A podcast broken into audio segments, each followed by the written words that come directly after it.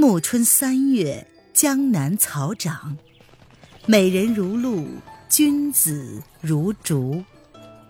欢迎收听《青崖白鹿记》，作者沈英英，演播微凉，后期制作艾兰。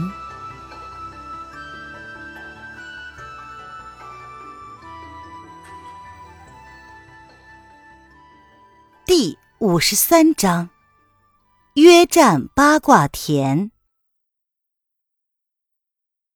季如兰被锁在兰若寺后面一间小厢房里，严加看管起来。周采薇自存理亏，除了千叮咛万嘱咐，别让人伤害她，也不好再说什么。然而这一天晚上，曹长老的房里却是等着好几个重要弟子，想连夜除掉季如兰报仇。商量着要曹长老回来做主。曹长老终于拄着竹杖进来了，大家一同站起来。曹长老却是挥了挥手：“别说了，别说了，给老张报仇的事儿，只好放一放了。眼下出了一桩大麻烦，宋小娘子丢了。”这一群小乞丐哗然。曹长老又说：“宋小娘子本来早已从金陵出发，前三日就该到的，可是我们一直没有等着她。刚才我派出去接她的王三儿回来了，说他路上遇见了刘柱。刘柱却见过小娘子往回赶路，小娘子告诉他。”他心情不好，不想上天目山了，要回金陵老帮主的身边去。王三儿一心想把娘子接来，就往金陵一路追过去。岂知一直追到了老帮主家里，也没有追到，说是宋小娘子没有回家。王三儿怕老帮主担心，没敢讲实话，又一路找了过来，只是依稀听见。小娘子怕是被什么人抓走了。一个叫花子急切的道：“啊，那那宋小娘子待我等极好，我们这就去找范公子，让他派人去查。”曹长老默然半日，才道：“哎，范公子不肯耽搁的。”大家心里都想着同一个意思。有人气得把竹杖在地砖上敲得咚咚响。忽然，一个人道：“那小娘子为什么走到半路又不上山来了呢？”曹长老道：“哎，大约是因为周娘子来了吧？宋小娘子的心思，咱们这些老叫花子怎么猜呀？周娘子与娄迪飞走得近，宋小娘子就总是瞧她不顺眼。”那个人哭笑不得的说：“曹长老，你老糊涂了，怎么这样说小娘子啊？她哪里那么小心眼儿啊？我的意思是说，小娘子不肯过来参与这件事，是不是老帮主的意思？”曹长老摇头叹息说：“哎，我明白，大伙儿心里的想法都是一样的。”不过这时三心二意，对谁都没有好处。大家先帮着范公子把大事完结，旁的意见，将来慢慢再说吧。丐帮商量了一晚如何救宋飞天，季如兰却没有睡一个安稳觉。他知道尸毒无药可解，他配不出尸香无影手的解药，自己又如何脱身呢？一直到半夜，他还坐在窗下出神。忽然，一只手扣在了他的肩上，轻轻的一拨，转眼就将他拉出了门。只听见一个声音低低的道：“我带你逃走。”廊下的灯还亮着，那些看守已经被全数点倒。季如兰刚一阵狂喜，身子就被人拦腰提起，飞了起来。那人的轻功之高。兰若寺的守卫刚一发觉，这踪影就彻底消失在了夜色之中。等到追刺客的呼喊声传来，那已经是几个山头之外了。季如兰又是高兴又是惊异，这个夜行人是谁呢？忽然想起来，那声音怎么这么熟呀？终于停下来的时候，已经是百里之外。季如兰抬头看见了那人一双温和的眼睛。她哇的一声大哭了起来，紧紧的抱住了他。沈勋从来没有想到冷若冰霜的季如兰会如此激动，他不能不安慰她的悲伤，直到季如兰渐渐的咽下了哭声，才将她轻轻的推开。季如兰叹了一声，她说：“师兄，你还活着，我我。”说着说着，却又说不出话来。等了一会儿，才道：“白天在大殿上，也是你救的我吧？你的伤好了吗？”沈轩点了点头。季如兰看见他的眼神，如同飘满了落叶的古井之水。这时，季如兰也就什么都明白了，悄悄的退开了半步。沈轩这时却道：“师妹，你用毒药伤人，未免不妥。”季如兰说：“就知道你会这样说，可是我并不是滥用毒药杀人的。那些人如此诋毁你，是不是天理难容，罪有应得？”沈轩淡淡的说：“何必理这些闲言？”他们无论说什么，都没有影响了。却是我多事了，师妹，你为我惹祸上身，我很过意不去。钱塘府是是非之地，你赶快离开，走得越远越好。一定要避着丐帮，他们不会轻易放过你的。总之，你一切自己小心。师兄也不能时时的照顾你。听了这些，季如兰的心里空荡荡的。那你要去哪里？沈轩指了指天目山的方向，季如兰一怔，旋即明白过来。他轻轻的道了一声“珍重”，便转身走了，并没有再回头看看。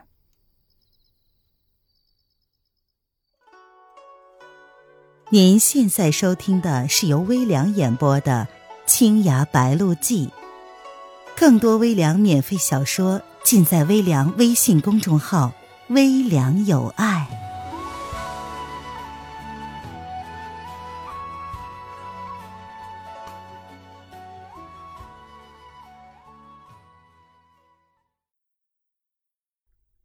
月十一日，月上东山。钱塘门外的一家小客栈里，范定峰和宋飞宇整装待发。范定峰家传的金风掌法已是天下闻名，但此时夫妇两人都在擦拭自己的宝刀，像是准备合使风雨双侠的双刀绝技。看来今晚势必有一场恶战。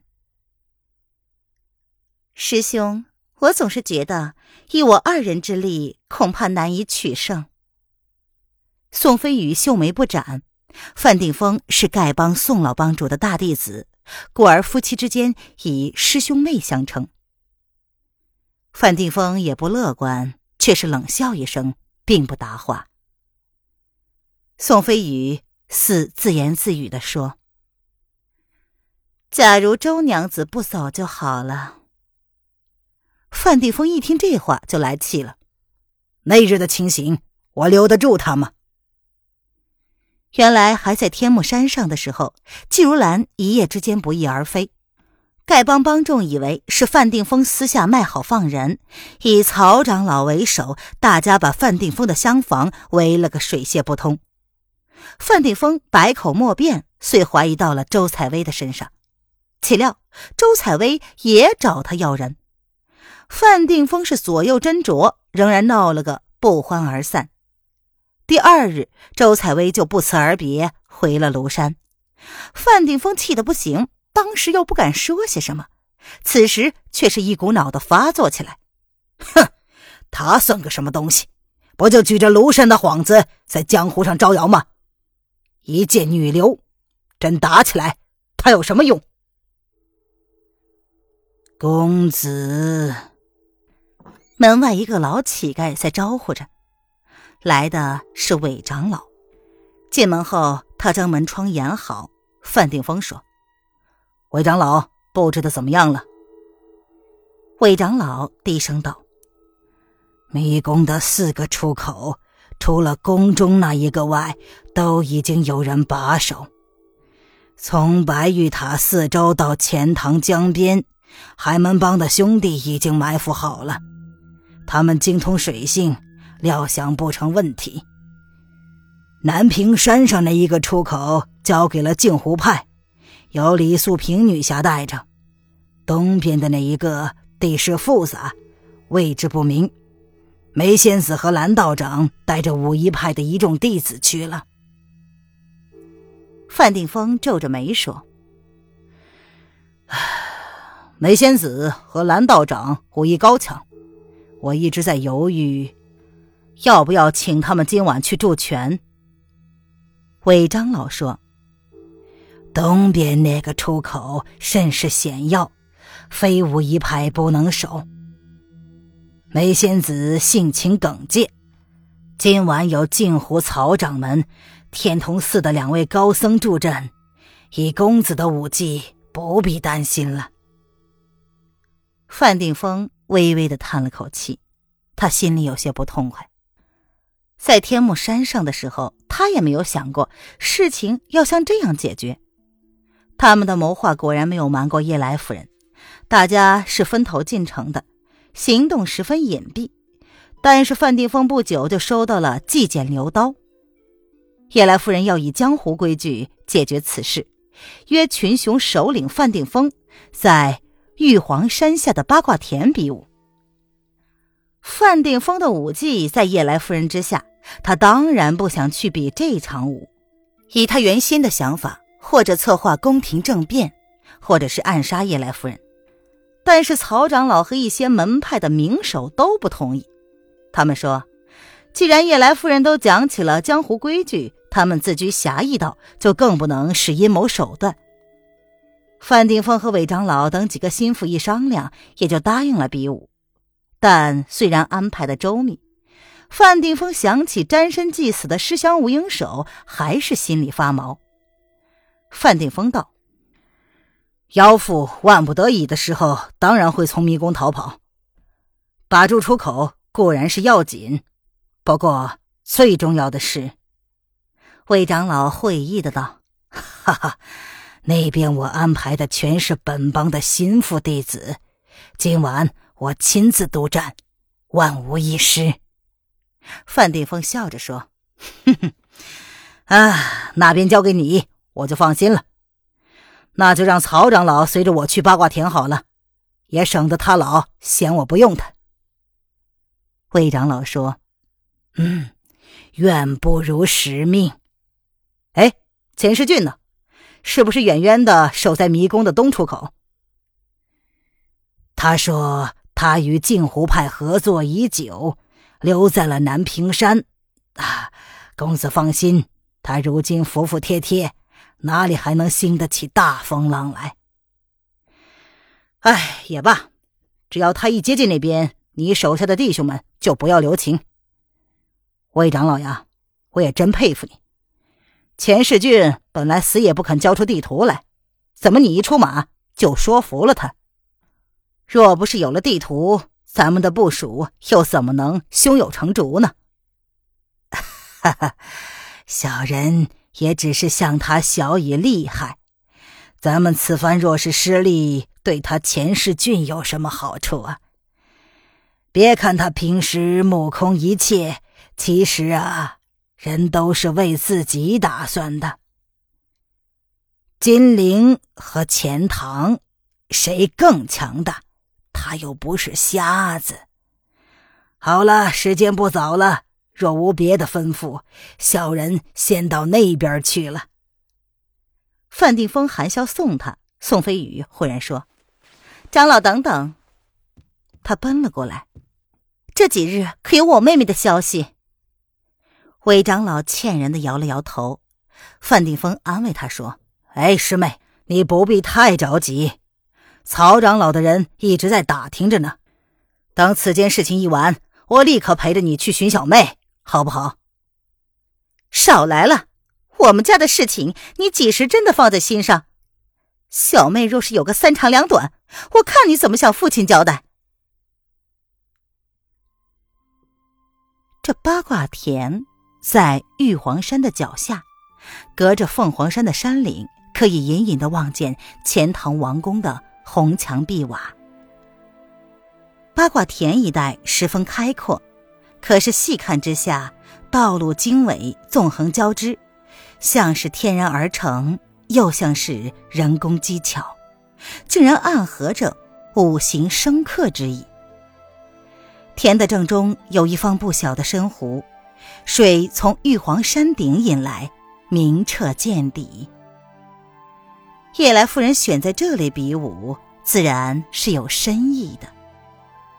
范定峰带上了宋飞宇、曹长老、曹志平、沈山和尚。空留和尚等一干人助阵，因为担心夜来夫人在八卦田四周设下埋伏，是以又安排了一些高手在外围接应。一行人渐渐进山，倒也是无事。一路上小心提防，也没发现半个伏兵。范定峰的疑心却是越来越重。忽然，他想到：呀，不好！说不定叶来夫人也和我一样打算，是调虎离山，声东击西呢。这样想着，八卦田已在眼前，蓝湛湛的夜空透着初春的凉意。空中突然传来了一阵清脆的笑声，几分诡异，几分凌厉。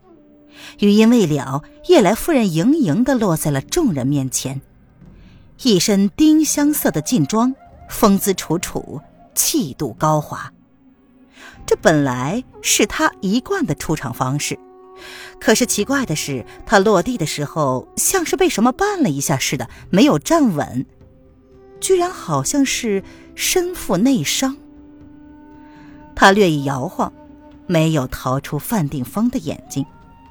范定峰反而是更加惊疑了，这妖妇搞的是什么鬼？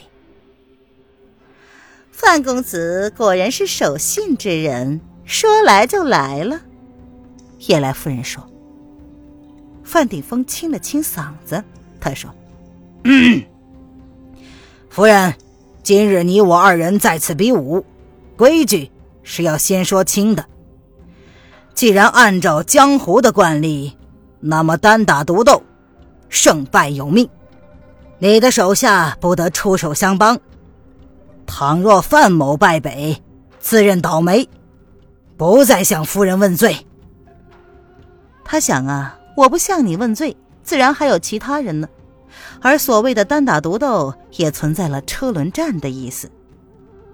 倘若夫人输了。夫人可要接受天下人的讨伐。他的这一席话，运着内功送出，抑扬顿挫，掷地有声。夜来夫人淡淡的一笑，然后说：“哼，你现在真的想跟我比武吗？”范定峰、曹志平等人都大吃一惊，不想比武，那想什么呢？又有什么诡计吗？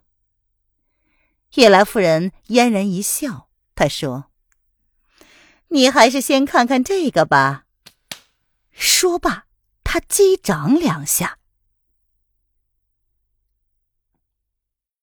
亲爱的听众朋友，本集播讲完毕，感谢您的收听。